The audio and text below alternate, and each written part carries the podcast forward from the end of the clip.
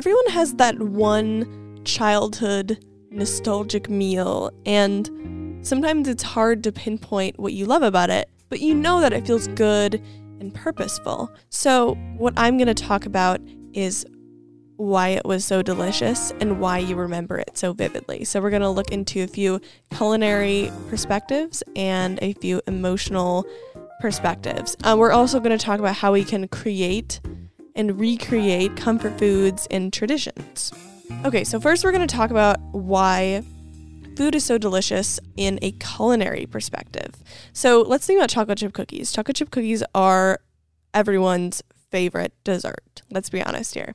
They provide such a a five sensory, all of your sensory experience. So, what happens is when you're making the dough, you make the dough, you um, make it into little balls, and then you put the cookies in the oven and you smell that aroma and you anticipate eating them, which makes um, which makes them even more satisfying.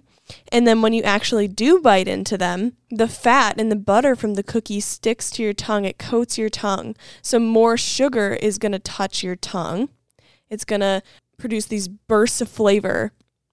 And then there's also salt on that cookie, which is going to help balance the sweetness, balance out the sweetness, and enhance all of the flavors in the cookie. Usually, when it comes to chocolate chip cookies, um, they're for special occasions. So, also, you might associate chocolate chip cookies with a special moment with a loved one or a connection between, you know, the people that you love. So, you have all of these different experiences coming together and it's going to create this really powerful food memory.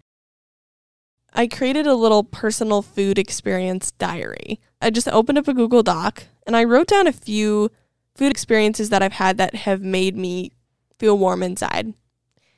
And one of them is making pretzels with my grandma at her cabin. And another one is making cookies at 2 a.m. with my friend.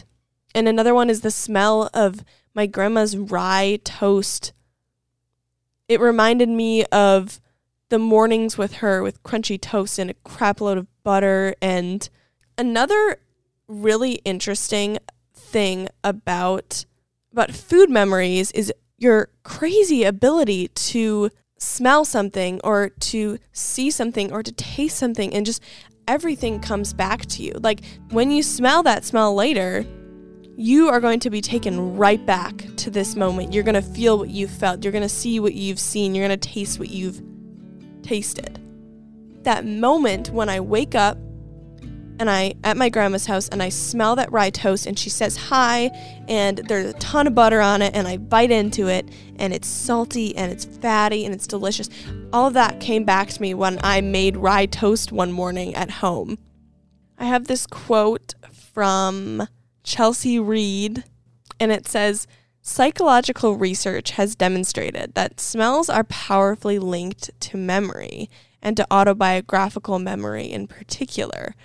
The olfactory bulb, which is involved in the sense of smell, is linked to areas in the brain associated with memory and emotional experiences. We are wired as humans to be able to remember food so we can survive. Another thing that people associate with food and good memories is Thanksgiving and Christmas and these big family feasts. You are eating turkey and mashed potatoes and uh, and gravy and all these really rich foods and then you have this cranberry sauce. Cranberry sauce is super super acidic and it helps balance out that richness of everything else. The thing that's so special about Thanksgiving is a family coming together and connecting and feeling that connection for like a food memory.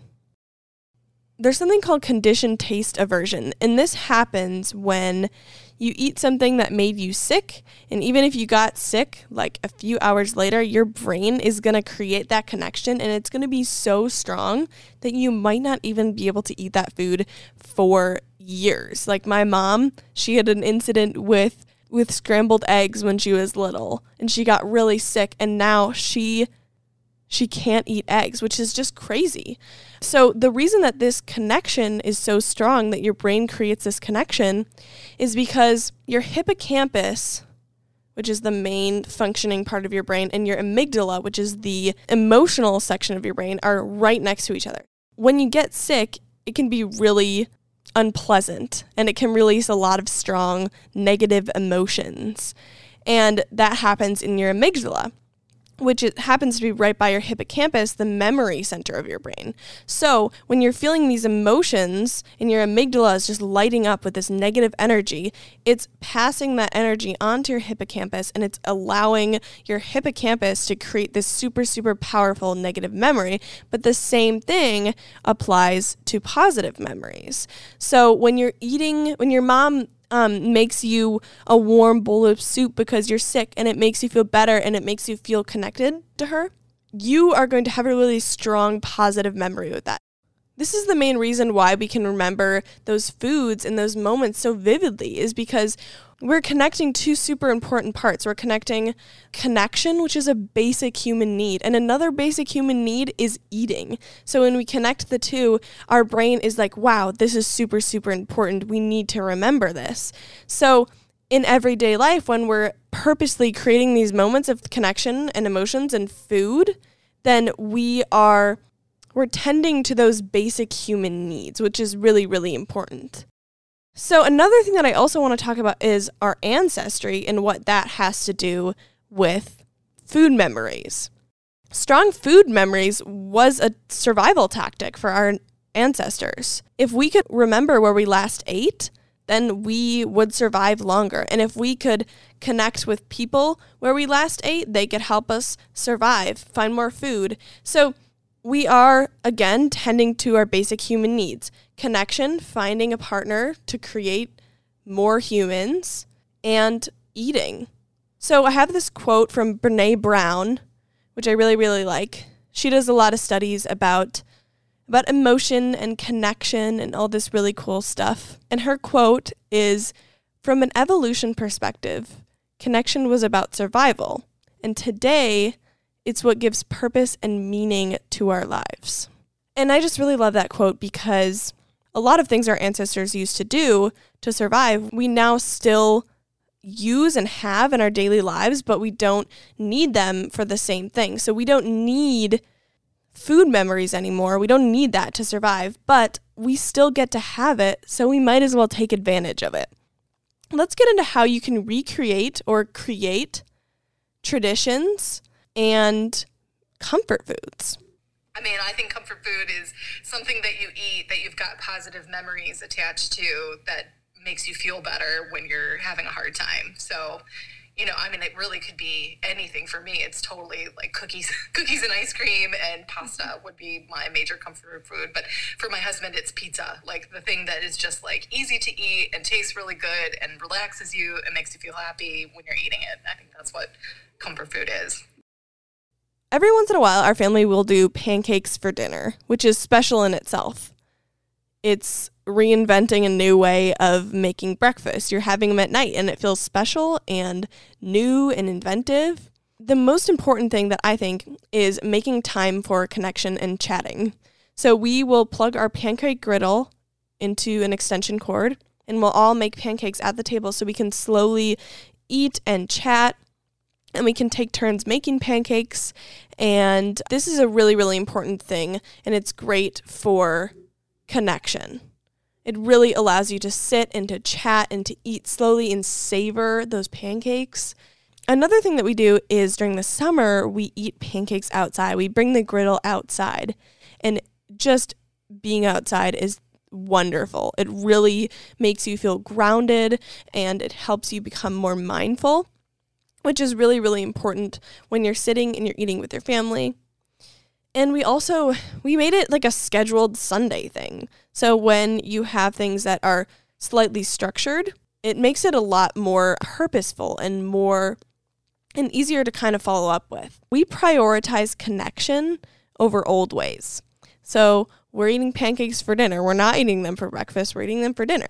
But we're still keeping the traditions that make us feel alive like eating pancakes with maple syrup and sitting outside with friends and and connecting and we're still keeping the traditional breakfast but we're having it at dinner and we're inventing new ways to make things like pancakes exciting. Another thing that's really important um, for creating traditions and comfort foods is to create a sense of belonging and connection.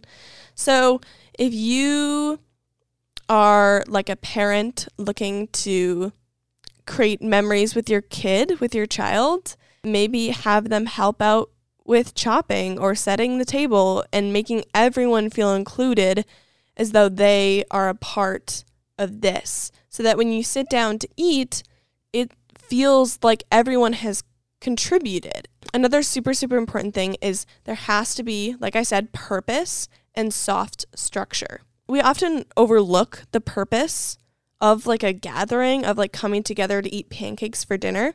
I think it's more like for baby showers, for example. A lot of baby showers are just the same old things. And then there's these amazing ones where people recreate and reinvent new ways to do things. And they prioritize connection over old ways, it just really enhances the experience.